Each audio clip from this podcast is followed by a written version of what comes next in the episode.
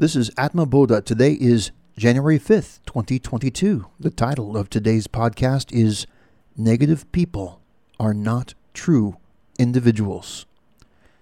Since negative people are always the most easily offended, it is proof their environment shapes them. They are unable to disentangle their feelings from what happens around them however much they claim to be different through their clothing or their lifestyle, actually their personal power is quite weak. Because of this weakness, they know that to feel powerful, they must form mobs of groupthink. This power, unfortunately, has the side effect of lowering the intelligence of its members. To the mob leaders, however, this is a boon.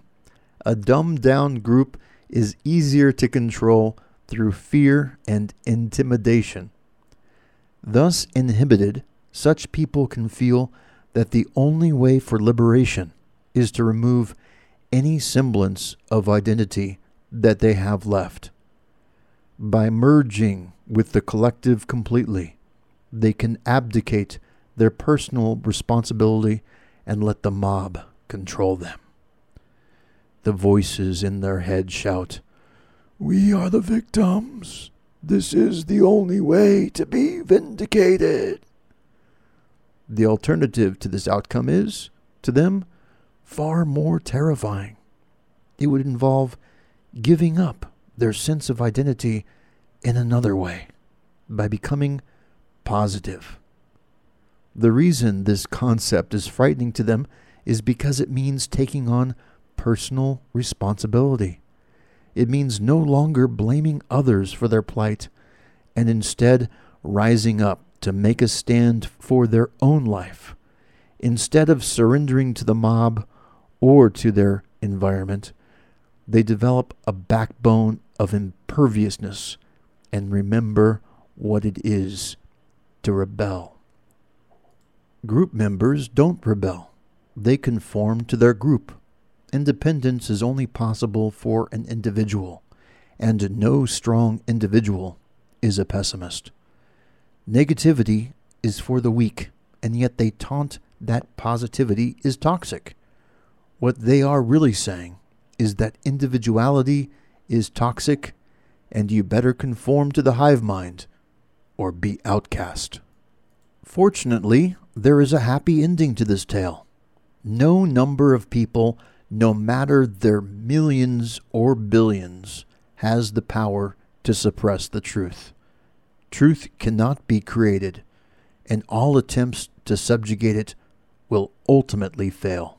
This same truth lives in you, and if you listen carefully, you can hear its whispers. It wants to free your mind and empower you to live your dreams. There are only two directions you can go.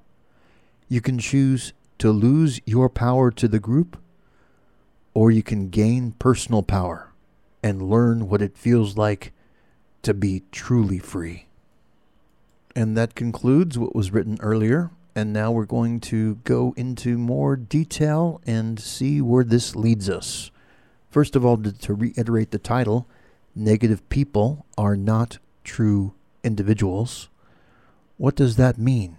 What's a negative person in this context? What we mean by that is a pessimistic person.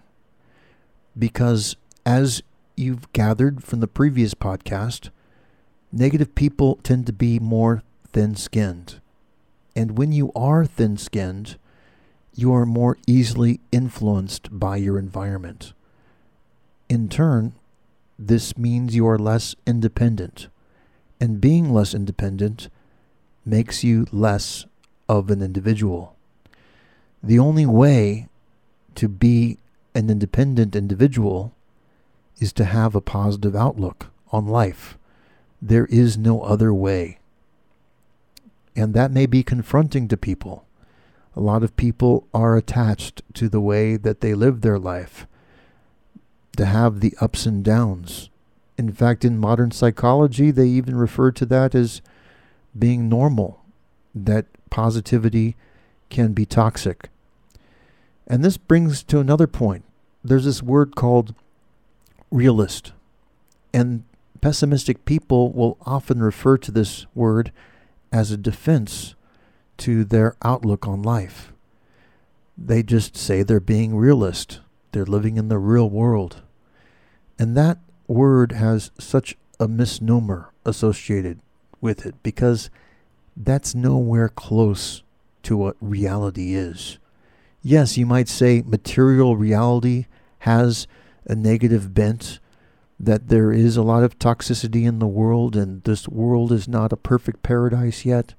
We see crimes committed, we see corruption, we see imperfections, and there's a lot of struggle. People are struggling, and there are real victims. And I want to make that perfectly clear. This is not about victim blaming, this is not about belittling victims. No, I have full respect for actual victims. In fact, a creed, a code of this path of ultimate truth is to protect the weak and the oppressed. And that's very, very important. We want to protect the weak. And that's why it's so important that we promote positivity, because having a positive mindset is the ultimate protection. Because when you don't have that positive mindset, you become more susceptible to different things happening to you, unfortunately. And it becomes difficult to break free of past trauma if you cannot come to a more positive place and incorporate that into your lifestyle. Because if you don't incorporate a more positive attitude, you're going to be falling back into old behavior patterns. And this negative voice inside of you is going to justify the past wrongs that were committed against you, however wrong and abhorrent and I give full condemnation to these things. I don't want bad things. I don't want people to suffer any more than they have to. I want to minimize suffering on this path to enlightenment.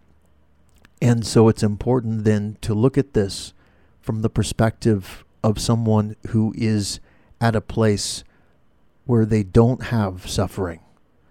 What kind of reality does that person have? And that always is going to be a positive mindset. So if you ever are going to want to escape from the trauma, you're going to have to adjust and fake it till you make it someone who's actually recovered. Because otherwise, you are not moving in the right direction. And yes, time is the healer of all wounds. And over time, whatever trauma you've had in the past is definitely going to eventually reduce, but it's going to reduce faster if you avoid reliving that trauma.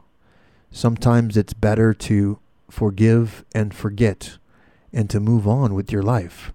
Because if you don't do that, if you constantly are reliving your past experiences, you can get stuck in that place. And unless you really like torturing yourself that way, and I'm sure you probably don't. It's good to have that ideal that someday in the future you can escape from that place and you can stop identifying yourself with being a victim, but instead identify yourself with the greater potential that exists within you. To have that belief that within you lies something more, something more powerful something more powerful than you dare to dream. And sometimes it takes that leap of faith every day in the morning to look at yourself in the mirror and say, I'm not that person I was before. I'm someone new. It may be new to me now in my mind, but actually it's not the new me. It's the real me. And that's the biggest mistake that many victims of past trauma do is in identifying yourself as the victim. You're not identifying yourself with something more. And it may be difficult to get to that place, and that could take time. But this is why we have goals, aspirations, and ideals to strive for. Because if we don't have those ideals, we definitely are not getting closer to them. Love is the healer of all wounds. And that is so important to feel that sense of love in your chest, in your heart, to awaken that within you, because that is the real you. That is the authentic you. As you get closer to that deeper self, deep within you, you can remember that you are not alone. The whole universe wants to help you. It wants to take you to the next level in this journey of your life. Because once you start looking at things from a positive perspective, instead of seeing problems, you see opportunities. Instead of restriction, you see possibilities. You begin to realize that the main thing holding you back is yourself and the beliefs that you had that were limiting and holding you back. You are special. You are unique. You have this amazing potential within you. And even if you don't see yourself that way right now, that is what is true about you. Even if you don't realize it, that's the truth. And when you start realizing it, you're going to want to help others realize how special they are too. Because at heart, all of us, all humans, all humanity, we have this innate potential to love each other without condition, without limitation, and have it be in a continuous state of our being. I know the amount of suffering that exists out there in the world. And that is what requires courage.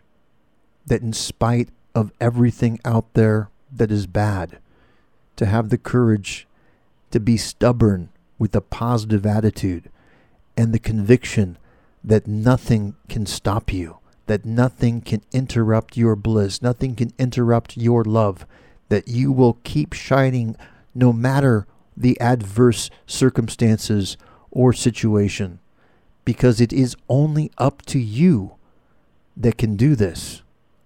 No one else is going to hold your hand. No one is going to believe in you as much as you can believe in yourself. And when you have this conviction, there is no way you can be pessimistic. You can't have that negative attitude anymore. Why? Because you have that love in your heart. And that love is what gives you hope, that gives you strength, and gives you power. And as we know, love is one of the two primordial forces of the universe, the other one being truth. And the energy of truth is not something that most people have discovered yet, but that is the power of God. And we're not talking about God in the religious sense. This is something that is beyond religion. No religion can dictate what God can or cannot do. This is not some judgmental figure up in the sky. It is there to help you unconditionally, no matter what bad thing you think you've done in the past. Higher truth never gets in your way of enlightenment. It's only you that get in the way of your own enlightenment with your own self limiting beliefs. You can call on this power at any time. It doesn't need any special ritual or invocation or gift. It's something that's universal and personal to you. You can allow it into your life as little or as much as you want. There are no rules. The only rule is to try to be good to people and to protect the weak and to be a good steward of the planet. But other than that, it's completely open. From the perspective of ultimate truth, there is no such thing as sin. The only sin is when you don't experience this higher truth because what is sin? All sin means is you're choosing a lesser pleasure. You're choosing a less ideal reality. That's all sin means. When you choose the ultimate truth, you're choosing the greatest pleasure. And this in turn can help strengthen you and help you further awaken your own heart. Of course, there are things that you can do to help facilitate this experience, and that it would be to avoid taking drugs or excessive alcohol or th- things that are generally considered by your doctor to be unhealthy for you. The closer you are to healthy living, the closer you can be to this ultimate truth. But having said that, even if you're living an unhealthy lifestyle, even if you feel like you're not strong enough to kick the narcotics or kick the drugs or kick the alcohol, you can still ask this higher force for help. You shouldn't feel guilty if you don't go to church or if you skip a day on whatever discipline you're trying to do. The regard this ultimate power has is unconditional and it's there to help you only. But when you are being negative and coming from a pessimistic place, you are creating a barrier between you and this ultimate power. Of course, this ultimate power is more powerful than any barrier, but what you've done is created a self imposed barrier that by your narrow perspective, you're limiting yourself on what you can and cannot experience. One nature of the universe is that it honors and respects free will. It will always help you, but it's not going to go out of its way to help you if you don't consciously choose to be enriched by this aspect of your life. And ultimately, it's about belief. Until you have that experience, you need to believe it can happen to you. If you can't believe in that, then it won't. The power of belief is that strong. Continuing on a pessimistic path without belief in a higher power, that will gradually spiral, spiral you down into a narrower and more constrained reality that can descend into nothingness. And some people might say that nothingness is a good thing. Well, let me just give you a glimpse of what that looks like. Yes, you can feel a sense of liberation with through nothingness, but at what cost? If you lose your individual identity, you're basically giving up the reason you were even born in the first place. You might as well not even have been born if that was the case. You've been gifted a body and a mind for a reason. And that's why it's important to be sacred about it, to recognize that there is a deeper purpose in why you are here. And the other thing to mention is the smaller you think of yourself, the more vulnerable you become to outside attacks. And I'm not talking just about an insult on the street or being easily offended by some external event that happens to you. But there are, there is another dimension to life that people are unaware of. There is a spiritual aspect to life, and there is a spiritual warfare aspect to life. There is good things that happen and there are bad things that happen. And if you can conceive of the fact that devils and demons could possibly exist, well, guess what? Those that are most vulnerable to these things would be the pessimistic people. And I don't want there to be more victims. I want everyone to be strong. And the best way to have that strength is to build up that shield of positivity have it reinforced with the love in your heart and your higher connection with the ultimate truth. With that sword of truth in your hand and your heart full of love, you can handle everything that life can throw at you. And we have an awesome community here also at divinity.com. You can join the the Discord chat and you can also join the Reddit and comment freely there with the other members, myself included. This is Atma Bodha signing off until tomorrow. Have a great day.